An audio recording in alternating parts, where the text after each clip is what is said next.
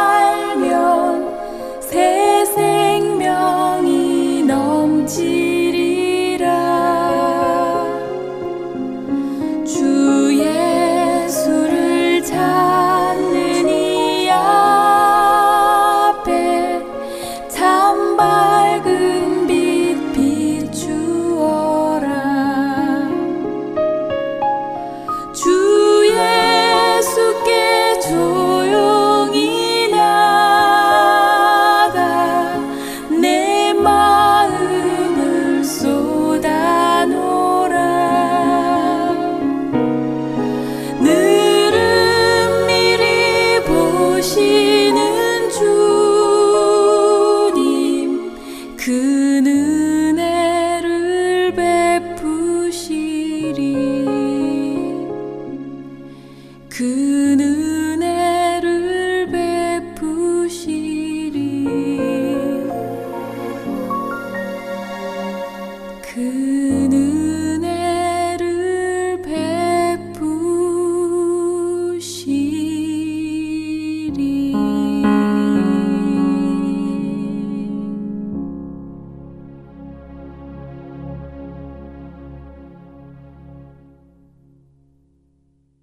부유하고 건강하고 높아지고 형통하고 존경받는 사람이 되는 것이 복이라고 믿었던 바리새인들.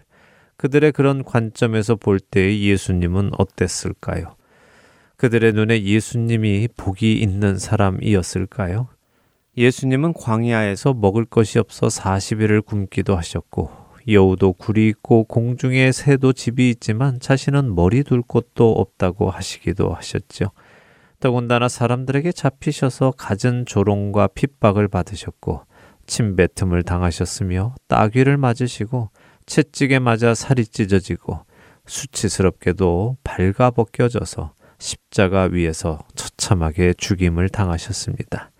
가난하셨고 쇠약해지셨고 낮아졌고 형통하지 못하고 조롱당하는 삶과 죽음을 맞이하신 예수님이 바리새인들의 눈에는 복이 있는 사람이 아니라 복이 지지리도 없는 불행한 사람, 저주받은 사람이라고 보였을 것입니다. 하지만 예수님은 스스로를 어떻게 생각하셨을까요? 예수님도 바리새인들의 생각처럼 아유 내가 복이 지지리도 없지 너무 불행해라고 생각하셨을까요? 복이란 자신이 원하는 조건들이 들어맞는 것이라고 생각하는 사람의 관점에서 예수님은 복이 지지리도 없는 분일 수 있습니다. 그러나 예수님은 복이 지지리도 없는 분이 아니라 오히려 복의 근원이십니다. 한 사람이 자신의 삶을 통해 하나님의 영광을 드러낸다면 그것보다 더 복된 삶이 있을까요? 요한복음 12장 28절에 십자가를 지시기 전 예수님은 하나님께 아버지여 아버지의 이름을 영광스럽게 하옵소서라고 하셨고 그런 예수님의 말씀에 하나님께서는 내가 이미 영광스럽게 하였고 또다시 영광스럽게 하리라라고 답하셨습니다. 예수님은 지지려도 복이 없으신 분이 아니라 가장 복이 있으신 분이셨고 성경이 말씀하시는 복이 무엇인지 보여주신 분이십니다.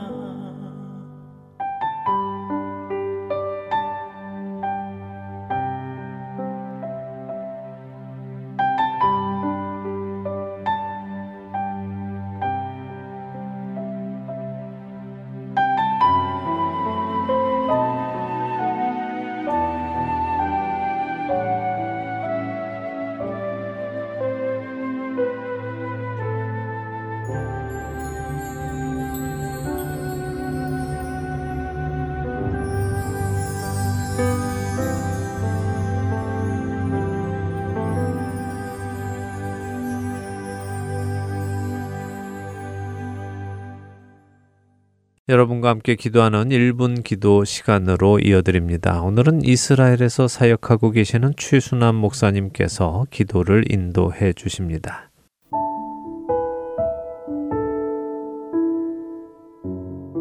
하렌 서울 1분 기도 시간입니다.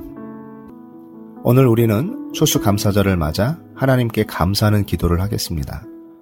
추수감사절을 맞이하면서 한 해 동안 하나님께서 우리에게 먹을 것을 주시고 입을 것을 주시고 우리를 지키시고 인도하셨음에 감사합니다. 물론 모두 감사 기도의 이유가 됩니다. 그러나 우리의 감사가 하나님이 무엇을 주셨기에 감사하는 것으로만 이해하게 되면 우리는 열매가 많은 해에는 많이 감사하고 열매가 적은 해에는 적게 감사할 수밖에 없습니다. 아니, 적게 감사하는 것이 아니라 불평하고 원망하게 됩니다. 이러한 마음에는 그리스도 안에서 기쁨도 없고 그리스도를 자랑하는 마음도 없고 그리스도의 능력도 소유하지 못하게 됩니다. 생각지도 않게 어떤 분이 헌금을 해주셨습니다. 너무 감사했습니다. 그런데 써야 할 리스트를 만들다 보니 보내주신 돈이 그대로 다 나가게 되었습니다. 돈이라는 것이 마치 손가락 사이의 물과 같습니다. 잡은 듯 하면 어느새 손가락 사이로 줄줄 새버립니다. 그때 문득 아니 하나님 이왕 주시는 거 좀 왕창 주셔서 저금도 좀 할 수 있게 해주시고 통장도 가득 차고 마음도 가득 차게 해주시지 들어오는 족족 나가기 바쁘네요 라는 생각이 순간 들었습니다. 어느새 주신 것에 감사한 것이 아니라 나갈 것에 대한 불평부터 했습니다. 그러던 중 하나님이 제 마음속에서 조용히 말씀하십니다. 아니 제 삶을 다시 돌아보게 하셨습니다. 멀리 돌아볼 것도 없습니다. 지난 한 해 이곳에 살면서 주님이 저희 가정에 부어주신 축복만 생각해 보아도 충분합니다. 나름대로의 걱정이 있었고, 나름대로의 고민을 안고 있었지만, 지금까지 주님은 단 한 번도 아이들 굶기지 않도록 해주셨습니다. 어떻게 하나 한 경우가 몇 번 있었지만, 하나님은 기가 막힌 타이밍으로 저희에게 신실하게 역사해 주셨습니다. 그때마다 주님의 그 신실하심에 주님의 그 기가 막힌 타이밍에 감사했습니다. 하나님을 경험했던 한 해였습니다. 그런 기적을 매일 경험하면서도 저는 아직도 통장 잔고를 보며 돈이 좀 있으면 든든하고 행복을 느끼고 안정감을 느끼고 잔고가 없으면 마음이 불안하고 식욕이 없는 사람으로 살고 있는 것 같습니다. 지금까지 살면서 그때그때 필요함을 채우시던 하나님의 놀라운 손길을 잊고 살고 있었던 것은 아닌지 반성해 봅니다. 오늘 우리 모두는 하나님을 아버지로 부르는 자리에 있다라는 그 사실만으로도 감사하는 시간이 되었으면 좋겠습니다. 오늘 함께 기도할 것은 하나님, 우리를 자녀 삼어 주셔서 감사합니다. 라는 기도를 먼저 하겠습니다. 그리고 우리의 인생 가운데서 여러 상황과 환경을 통해 하나님을 경험하는 저희가 되게 해달라고 기도하겠습니다. 그래서 이제는 이 땅에서 하나님의 자녀로서 열매 맺는 삶을 살게 해달라고 함께 기도하겠습니다.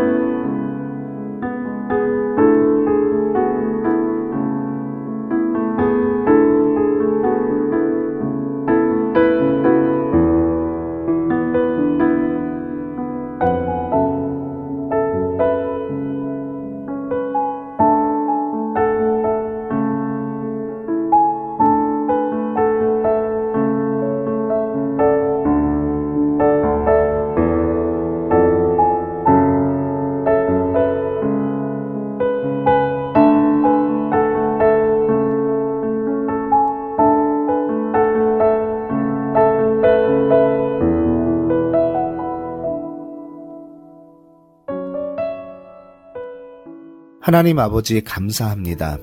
하나님, 예수 그리스도로 말미암아 우리를 하나님의 품 안에 품으시며 하나님 나라의 자녀로 삼으심을 감사합니다. 이제 하나님의 자녀로서 이 땅에 그리스도의 향기를 내며 성령의 열매를 맺으며 살아가는 저희가 되게 해 주시옵소서.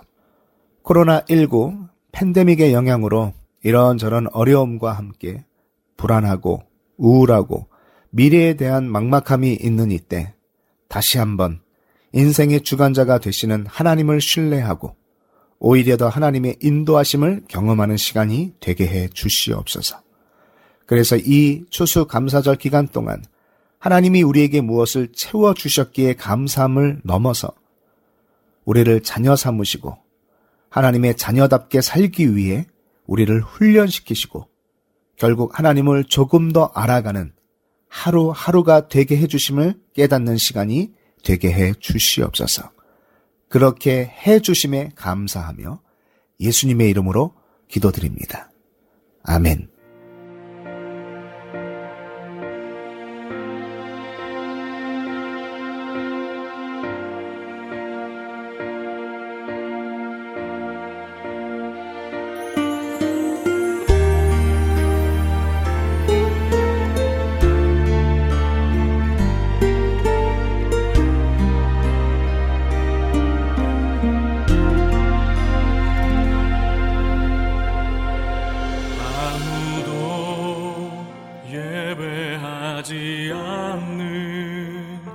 그곳에서 주를 예배하리라.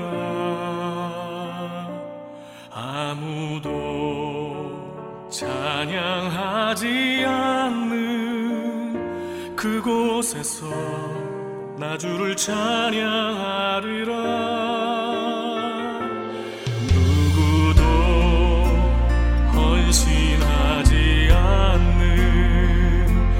곳에서 주께 헌신하리라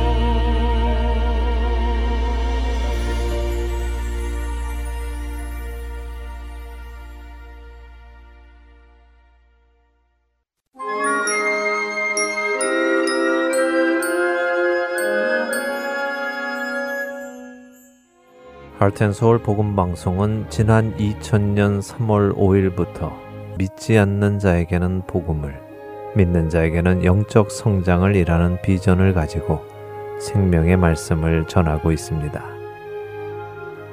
이 귀한 사역은 여러분의 기도와 후원으로 이루어집니다. 앞으로 더 많은 곳에 그리고 더 다양한 언어로 예수님의 생명을 전할 수 있도록 여러분들의 기도와 후원 그리고 동역을 부탁드립니다.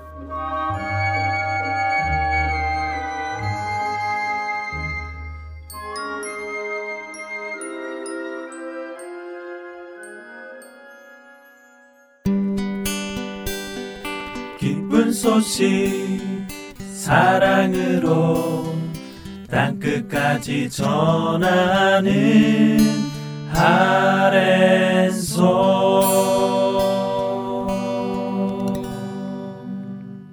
누가복음을 공부하는 시간입니다. 누가의 복음으로 이어드립니다.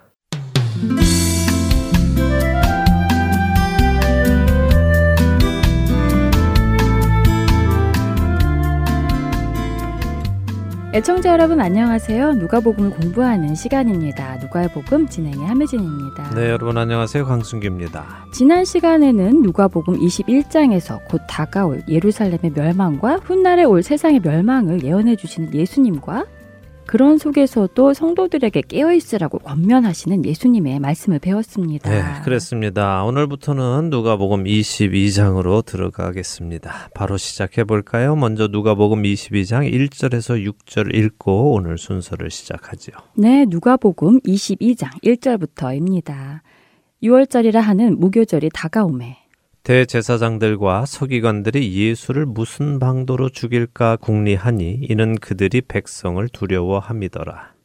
열둘 중에 하나인 가룟인이라 부르는 유다에게 사탄이 들어가니 이에 유다가 대제사장들과 성전 경비 대장들에게 가서 예수를 넘겨줄 방도를 의논하매 그들이 기뻐하여 돈을 주기로 언약하는지라 유다가 허락하고 예수를 무리가 없을 때에 넘겨줄 기회를 찾더라. 6월절이라 하는 무교절이 다가온다고 하십니다. 6월절과 무교절은 분명 서로 다른 절기이지만 무교절이 6월절에 이어서 오기 때문에 이렇게 표현을 한 것이죠. 6월절과 무교절은 어떤 절기입니까? 네, 6월절은 이스라엘이 출애굽할 때 어린 양의 피를 문설주에 발라 죽음을 면하게 된 것을 기념하는 절기 아닌가요? 네. 어, 그리고 무교절은 누룩이 없는 빵을 먹는 절기이고요. 맞습니다. 이 무교절은 6월절 다음 날에 시작해서 7일 동안 지켜집니다. 그때는 누룩을 넣지 않은 빵을 먹는 것은 물론이고요. 집안 전체에서 누룩을 찾아 없애버려야 합니다. 집안에 누룩을 남겨두면 안 되죠. 왜 그럴까요? 누룩은 성경에서 죄를 상징하기 때문입니다. 절기는 예수님을 통해 이루시는 하나님의 계획하고 밀접한 관계를 가지고 있지요. 하나님께서는 이번 6월절에 예수 그리스도를 하나님의 어린 양으로 십자가에서 제물로 드려지게 하실 것입니다. 그렇게 예수님께서 십자가에서 죽으시면 인류의 죄가 사해지겠지요. 이렇게 죄를 사함 받으면 죄를 사함 받은 사람은 더 이상 죄 안에 거하지 않아야 합니다. 음. 그래서 자기 주변의 모든 죄를 찾아 버리는 것이죠. 7일이라는 숫자는 완전함을 의미하지요. 그러니까 죄 사함 받은 사람은 죄를 완전히 끊어내라는 것입니다. 이것이 6월절과 무교절이 가지고 있는 영적인 의미입니다. 자, 이렇게 예수님께서 죽으실 6월절이 다가옵니다. 그런데 대제사장들과 서기관들은 무슨 생각을 합니까? 예수님을 어떻게 죽일 수 있을까 궁리를 하고 있네요. 네. 그런데 그 이유가 그들이 백성을 두려워함이라고 하네요. 무슨 말씀일까요? 예수님을 죽이고 싶은데 백성들이 예수님을 따르고 있으니까 함부로 죽일 수 없어서 고민하고 있다는 말씀인가요? 네, 그렇습니다. 바로 그 말씀입니다. 자신들의 기분만으로 예수님을 섣불리 죽였다가는 백성들로부터 큰 책망을 들을 것이 두려워서 예수님을 죽일 수 있는 확실한 조건을 찾고 있는데 아무리 자신들이 이렇게 저렇게 예수님을 시험해 보아도 지금 잡을 만한 음. 조건이 없습니다. 네. 그러니 고민만 하고 있는 것이죠. 그런데 바로 그때에 예수님의 열두 제자 중 하나인 가룟 유다에게 사탄이 들어갔다고 하십니다. 네. 그리고 대제사장들을 찾아가서는 예수님을 넘겨줄 방도를 의논했다고 하지요. 그리고 그들은 서로 협력하기로 하고 돈을 주기로 언약했다고 합니다. 네. 서로 윈윈 하는 거죠. 음. 대제사장은 예수님을 몰래 잡을 수 있으니까 좋고 유다는 돈을 벌어 좋으니 말입니다. 사실 여기 누가는 유다가 왜 예수님을 대제사장들에게 넘겨주기로 하는지 그 이유는 기록하지 않습니다. 단순히 사탄이 유다에게 들어가서 그렇게 된 것이라고 기록하지요. 네. 그러나 마테나 마가 그리고 요한복음은 그 이유를 설명합니다. 세 복음서는 모두 죽었다가 살아난 나사로의 여동생 마리아가 예수님께 향유를 깨어서 예수님의 머리에 붓는 장면을 기록합니다. 아, 기억나네요. 배단이 나병 환자 시몬의 집에서 있었던 일이죠. 네, 잘 기억하시네요. 그곳에서 마리아는 향유를 깨어서 예수님의 머리에 부으면서 예수님의 장례를 준비했지요. 그런데 제자들이 그런 마리아를 나무랐습니다. 네, 왜 비싼 향유를 낭비하느냐고 했지요. 팔아서 가난한 자들에게 나눠줘 줬으면 더 좋았겠다고 하면서요. 그렇습니다. 그리고 요한복음은 그 말을 한 사람이 제자 중에 가룟 유다라고 했고요. 그가 그렇게 말하는 이유는 가난한 사람들을 생각해서 그런 것이 아니라 그가 도둑이라서 돈을 훔쳐가는 사람이어서 그랬다고 요한복음 12장 6절에 기록합니다. 요즘으로 치면요, 가롯 유다는 예수님의 제자들 사이에서 아마 회계를 음, 맡았던 네. 것 같습니다. 공금을 관리했는데 공금을 횡령한 것이죠. 그러니 이번에 그 비싼 향유를 그렇게 예수님 머리에 깨버리지 않았다면 꽤 큰 돈을 빼돌릴 수 있었는데 음. 하면서 안타까워한 것이죠. 그러나 예수님께서 그런 그의 속마음을 모르실 리 없으시죠. 그래서 예수님은 마리아가 예수님의 장례를 준비한 것이라고 하시며 유다는 물론 다른 제자들까지도 책망을 하십니다. 유다는 기분이 나빠졌겠죠. 네. 그런데 또 하나 생각해 볼 것은요. 죄인은 자신의 죄가 드러나는 것에 아주 극도로 예민합니다. 상대가 내 죄를 알고 있는 것 같으면요. 내 죄를 시인하는 것이 아니라요. 상대가 내 죄에 대해서 어느 정도까지 알고 있는가를 음. 먼저 파악하려고 합니다. 그리고 상대가 알고 있는 만큼의 상태에서 변명할 거리를 찾든 만약에 변명할 거리를 찾을 수 없으면 그것만큼만 인정을 하든 하지요. 가롯 유다는 이날 얼마나 고민을 했을까요? 과연 예수님이 내가 공금을 횡령해 온 것을 모두 아실까? 음. 아시면 어느 정도 아실까?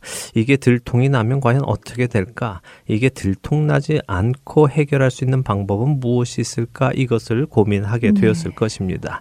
그런 그에게 사탄은 좋은 해결책을 줍니다. 무엇일까요? 예수님을 팔아버리라는 해결책이군요. 그렇죠. 그렇게 예수님을 넘겨버리면 자신의 죄는 드러나지 않을 것이라고 그는 생각했을 것입니다. 이렇게 해서 유다는 대제사장들에게 예수님을 넘겨주기로 약속을 합니다. 그는 돈도 벌고 예수님도 없어지는 일석이조의 이익을 얻을 수 있다고 네. 생각했겠죠. 그래서 그때부터 다른 제자들이 없을 때에 어떻게 예수님을 넘겨줄 수 있을까를 고민하기 시작합니다. 이제 그 다음 이야기를 보도록 하죠. 7절부터 13절 읽겠습니다. 네, 7절부터 읽습니다. 6월절 양을 잡을 무교절 날이 이른지라. 예수께서 베드로와 요한을 보내시며 이르시되 가서 우리를 위하여 유월절을 준비하여 우리로 먹게 하라. 여짜오되 어디서 준비하기를 원하시나이까? 이르시되 보라 너희가 성내로 들어가면 물 한 동이를 가지고 가는 사람을 만나리니 그가 들어가는 집으로 따라 들어가서. 그 집 주인에게 이르되 선생님이 내게 하는 말씀이 내가 내 제자들과 함께 유월절을 먹을 객실이 어디 있느냐 하시더라 하라. 그리하면 그가 자리를 마련한 큰 다락방을 보이리니 거기서 준비하라 하시니 그들이 나가 그 하신 말씀대로 만나 유월절을 준비하니라. 네, 자 드디어 예수님께서 제자들과 흔히 말하는 최후의 만찬을 드시는 날이 되었습니다. 네. 사실 이 날에 대해서는 해석이 참 어렵습니다. 제가 조금 전에도 설명드렸듯이 6월절이 있고 6월절이 끝나면서 무교절이 7일간 이어진다는 말씀 드렸잖아요. 네. 근데 여기 누가복음은 6월절 양을 잡을 무교절 날이 이른지라 이렇게 말씀하시고 또 같은 장면을 기록한 마태복음 26장 17절은 무교절의 첫날에 제자들이 예수께 나와서 유월절 음식 잡수실 것을 우리가 어디서 준비하기를 원하시나이까? 라고 질문했다고 기록합니다. 아, 정말 헷갈리네요. 유월절이 벌써 지나고 무교절이 시작된 것 같기도 하고 아직 유월절이 안 된 것 같기도 하고 혼란스럽습니다. 네, 혼란스럽지요. 네. 또더 혼란스러운 것이 있습니다. 예수님께서 이 밤에 제자들과 유월절 식사를 하시지요. 네. 그리고는 그 밤에 잡혀 가셔서 밤새도록 고통을 받으시고 아침 9시에 십자가에 달리셔서는 오후 3시에 호흡이 떠나가십니다. 그런데 유대인들이 그날은 6월절의 준비일이어서 시체를 십자가에 두지 않는다고 요한복음 19장 31절은 또 말씀하시죠. 네. 그래서 예수님이 제자들과 유월절 만찬을 드신 것은 유월절이 아니라 유월절 하루 전날이다 하는 해석도 있습니다. 네, 맞아요. 저도 그 부분이 늘 좀 이해가 안 되었습니다. 예수님께서 제자들과 유월절 만찬을 드셨는데 이스라엘 사람들은 그 다음 날 저녁에 유월절을 지키니까 예수님께서 드신 것은 유월절 만찬은 아니었을 것이라는 생각이 들었거든요. 네, 우리가 성경을 그냥 읽으면요, 뭐 그랬나 보다 하고 넘어갈 음, 수도 있지만 네. 이렇게 생각을 하면 하면서 읽다 보면요. 자연히 부딪히게 되는 문제입니다. 그래서 학자들의 의견도 많습니다. 방금 나눈 것처럼 예수님께서는 6월절 하루 전날에 제자들과 6월절 식사를 하셨다라고 간단히 이해하고 넘어가는 학자들도 있고요. 네. 또 어떤 학자들은 당시의 6월절 식사는 이틀에 걸쳐서 먹었다. 여러 나라로 흩어져 있는 유대인들이 유월절을 지키기 위해서 이 조그만 예루살렘으로 몰려오기 때문에 하루에 다 유월절 식사를 할 수가 없었다. 그래서 이틀에 걸쳐 먹었다 하는 주장도 음. 있습니다. 또 비슷한 의견인데 특별히 갈릴리 사람들은 하루 전날인 목요일에 먹고 예루살렘 사람들은 금요일에 먹었다 하는 의견도 있고요. 그러나 어느 것도 사실 우리는 성경 안에서는 확인할 수는 없습니다만 당시의 역사가 요세푸스의 기록 등을 기초로 생각해 보면요. 이틀에 걸쳐서 6월절 식사를 한 것이라고 생각할 수 있을 것 같습니다. 그리고 이날이 6월절이냐 무교절이냐라는 것은 그들의 표현 관습으로 6월절과 무교절이 함께 있으니까 무교절 첫날이라면 6월절을 의미하는 것일 수 있음도 이해하고 넘어가면 될것 음, 같습니다. 음, 네. 그날이 되었습니다. 예수님께서 베드로와 요한을 보내시면서 우리를 위하여 6월절을 준비하여 먹게 하라고 하시죠. 그렇다면 6월절 식사를 하시는 것이 맞습니다. 그러자 그들이 어디서 먹을까요? 라고 묻습니다. 예수님은 그들의 질문에 어디라고 말씀하시지 않고요. 지난번 새끼 나귀를 가지고 오게 하신 것처럼 성내에 들어가면 물 한 동이 가지고 가는 사람을 만날 것인데 그 사람이 가는 집으로 따라 들어가면 될 것이다 라고 하시죠. 그렇게 하면 준비된 큰 다락방을 보여줄 것이니까 거기에다 만찬을 준비하라고 하시는군요. 네, 예수님께서 이렇게 하신 이유는 두 가지라고 보입니다. 하나는 방금 말씀드린 대로 지난번 새끼 나귀를 구하는 것과 같은 의미죠. 모든 것의 주인 되시는 예수님, 그리고 모든 것을 아시는 예수님은 이미 이 모든 것을 아시고 준비하고 계셨다는 것이고요. 네. 또 하나는 가롯 유다에게는 아직 어느 장소에서 식사를 할지 모르게 하셨다는 것입니다. 아, 지금 가룟 유다가 예수님을 잡아주려고 기회를 엿보고 있으니 그 장소를 알고 미리 대제사장들에게 이야기하면 안 되니까 그러셨다는 것이군요. 네, 모든 것이 하나님의 때에 하나님의 계획대로 이루어져 가야 하는 것인데 유다가 그 일을 방해해서는 안 되지요. 유다는 자신이 하려는 일을 자신이 해야 하는 때에 해야 하는 음. 것입니다. 자, 이런 것들을 보면서 우리는 철저한 하나님의 주권을 다시 한번 생각해 보아야 합니다.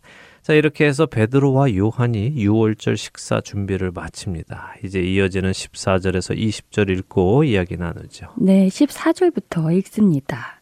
때가 이름에 예수께서 사도들과 함께 앉으사 이르시되 내가 고난을 받기 전에 너희와 함께 이 6월절 먹기를 원하고 원하였노라. 내가 너희에게 이르노니 이 유월절이 하나님의 나라에서 이루기까지 다시 먹지 아니하리라 하시고 이에 잔을 받으사 감사기도 하시고 이르시되 이것을 갖다가 너희끼리 나누라. 내가 너희에게 이르노니 내가 이제부터 하나님의 나라가 임할 때까지 포도나무에서 난 것을 다시 마시지 아니하리라 하시고 또 떡을 가져 감사기도 하시고 떼어 그들에게 주시며 이르시되 이것은 너희를 위하여 주는 내 몸이라 너희가 이를 행하여 나를 기념하라 하시고 저녁 먹은 후에 잔도 그와 같이 하여 이르시되 이 잔은 내 피로 세우는 새 언약이니 곧 너희를 위하여 붓는 것이라. 네, 자 예수님께서 제자들과 앉으셨습니다. 그리고는 말씀하십니다. 내가 고난을 받기 전에 너희와 함께 이 유월절 먹기를 원하고 원하였다라고 하시죠. 네. 다시 한번 이제 고난을 받으실 것을 말씀하시고 이 유월절 먹기를 간절히 기다렸다고 말씀하십니다. 예수님은 왜 이 유월절 먹기를 원하고 원하셨을까요?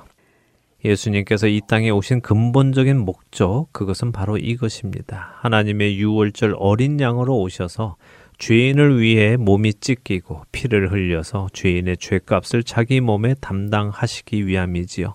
이 사실을 예수님은 그들에게 알려주고 싶으셨습니다. 그리고 식사를 하시며 이 의미를 이제 설명을 하시죠. 그렇네요. 떡을 떼어 주시면서는 그들을 위해 주시는 몸이라고 하시고 포도주 잔을 주시면서는 그들을 위해 붓는 피라고 하시고 새로 세우는 언약이라고 하시네요. 네, 새로운 언약, 신약의 시대가 열리는 것입니다. 사람이 무슨 관점으로 세상을 보느냐에 따라서 인류 역사에서는 참 많은 중요한 사건들이 있을 것입니다. 누가 통치자가 되었느냐, 아니면 어떤 전쟁이 있었느냐, 혹은 무엇이 발명되었느냐, 어떤 철학이 어떤 시대에 나타났느냐, 다 자신의 관점에서 손꼽을 수 있는 특정 사건들이 음, 있지요. 네. 그런데 하나님의 관점에서 이 세상을 보실 때 가장 중요한 사건을 꼽으라고 한다면 첫째는 창조이고 둘째는 예수 그리스도의 십자가이시며 마지막으로는 세상의 구원과 심판일 것입니다. 사실 하나님의 관심은 이것뿐이죠. 자기 백성을 구원하시는 것, 죄인이 회개하여 돌아오는 것, 이것이 하나님의 관심입니다.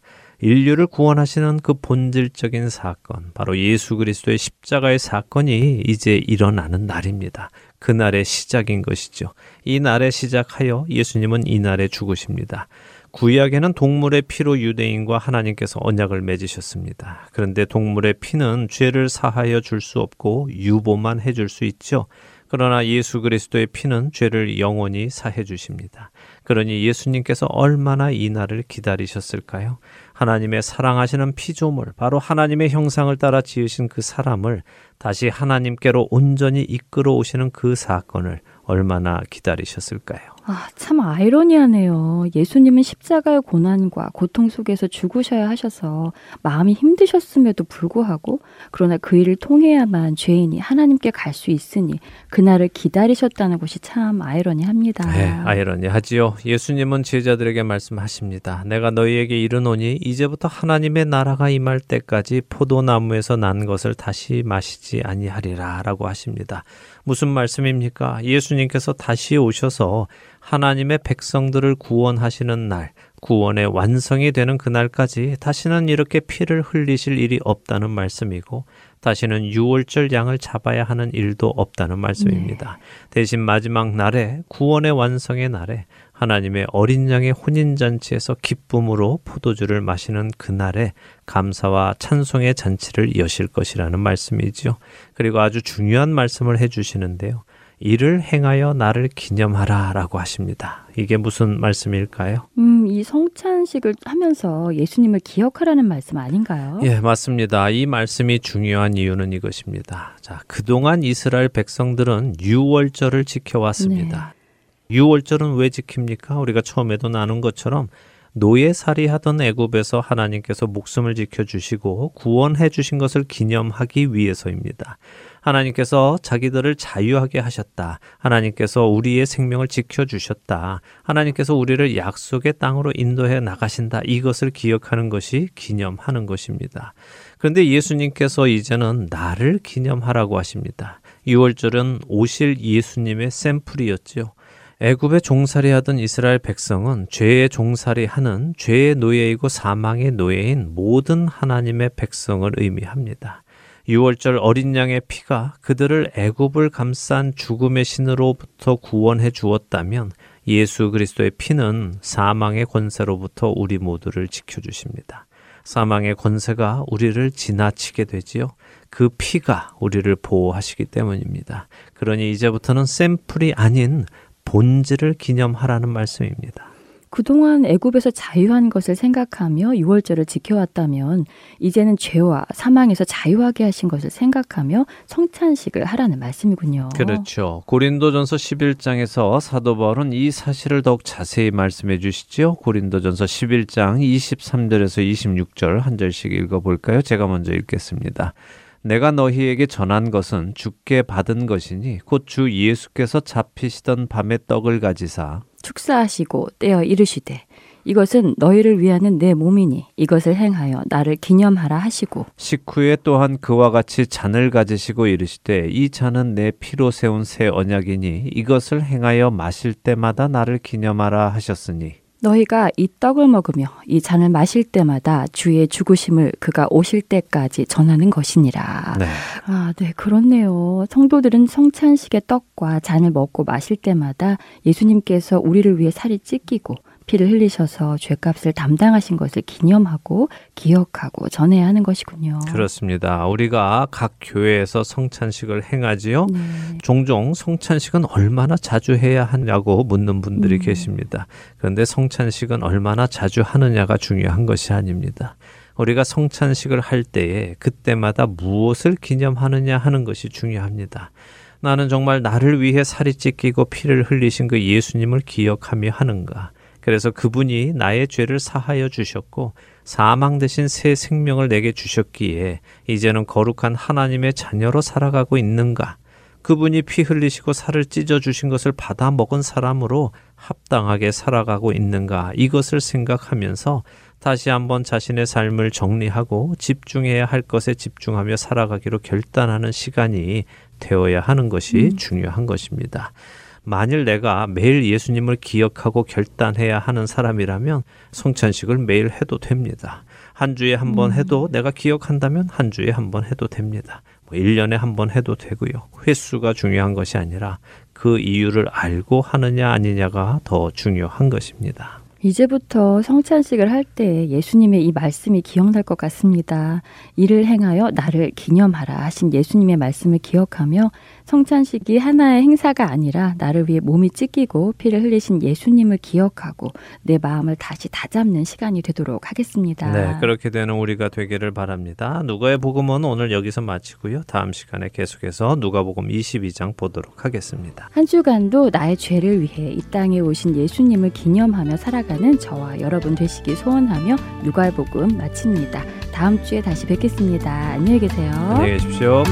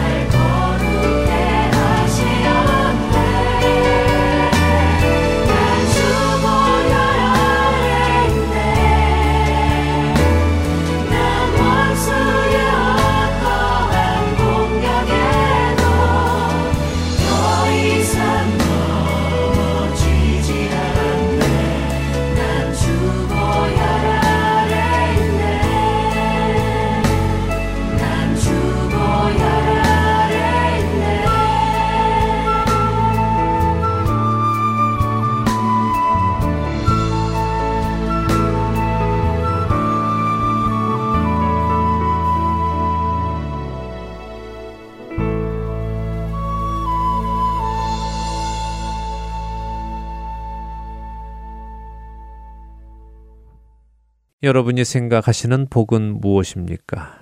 여러분이 생각하시는 복은 예수님께서 말씀하시는 복과 같은 개념입니까? 아니면 바리새인들이 생각하는 복과 같은 개념입니까? 만일 우리가 생각하고 있는 복, 우리가 알고 있는 복, 그래서 우리가 예수님께로부터 기대하는 복이 예수님께서 말씀하시는 복과 다른 개념이라면 우리는 예수님이 오셨던 당시 바리새인들처럼 예수님과 충돌할 수밖에 없습니다. 우리가 예수님을 통해 얻고자 하는 복이 예수님이 주시려는 복과 다르다면 그것은 큰 문제일 것입니다. 예수님, 제가 예수님 믿으면 잘 먹고 잘 살고 사회에서 성공하고 부유해지고 잘 나가고 높아지고 세상 모든 사람들이 부러워하는 그런 복을 주실 것으로 알고 저는 예수님을 믿었습니다. 그러니 빨리 이것들을 주세요. 저 잘 믿고 있잖아요. 왜 안 주세요? 라고 한다면 그런 사람에게 예수님은 무엇라고 답을 하실까요?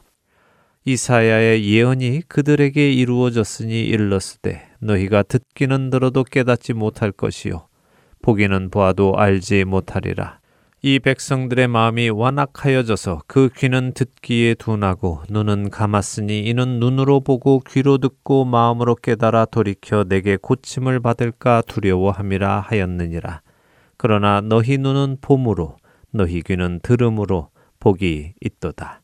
마태복음 13장 14절에서 16절의 말씀입니다. 예수님은 예수님의 말씀을 듣고도 깨닫지 못하는 사람, 예수님을 보고도 깨닫지 못하는 사람은 복이 없지만 예수님을 보고 예수님의 말씀을 들을 수 있는 사람들은 복이 있다고 하십니다. 또한 마태복음 11장 6절에서 누구든지 나로 말미암아 실족하지 아니하는 자는 복이 있도다라고 예수님은 말씀하셨지요. 내가 생각하는 예수님과 실제 예수님이 다르기 때문에 시험에 드는 자들은 복이 없지만 예수님이 누구신지 올바로 알고 그 예수님을 바라는 사람은 복이 있다는 말씀입니다. 그렇다면 그 예수님은 누구십니까? 예수님이 누구신지 올바로 안다는 것은 무엇인가요? 마태복음 16장 16절에서 예수님은 예수님을 주는 그리스도시요 살아계신 하나님의 아들이시니다라고 고백하는 베드로를 향해 17절에 이렇게 말씀하십니다. 예수께서 대답하여 이르시되 바요나 시모나 내가 복이 있도다. 이를 내게 알게 하니는 혈육이 아니요 하늘에 계신 내 아버지시니라. 예수님이 단순한 선지자가 아니라 단순한 위인이 아니라 하나님께서 약속하신 구원자, 하나님과 동등하신 하나님의 아들이심을 보게 되고 알게 되어 고백하는 그 사람, 그 사람이 복이 있다고 하십니다. 그리고 그 사실을 고백하게 된 것은 사람이 스스로 똑똑해서나 지혜로워서 혹은 다른 사람이 말해 주어서 되는 것이 아니라고 말씀하시죠.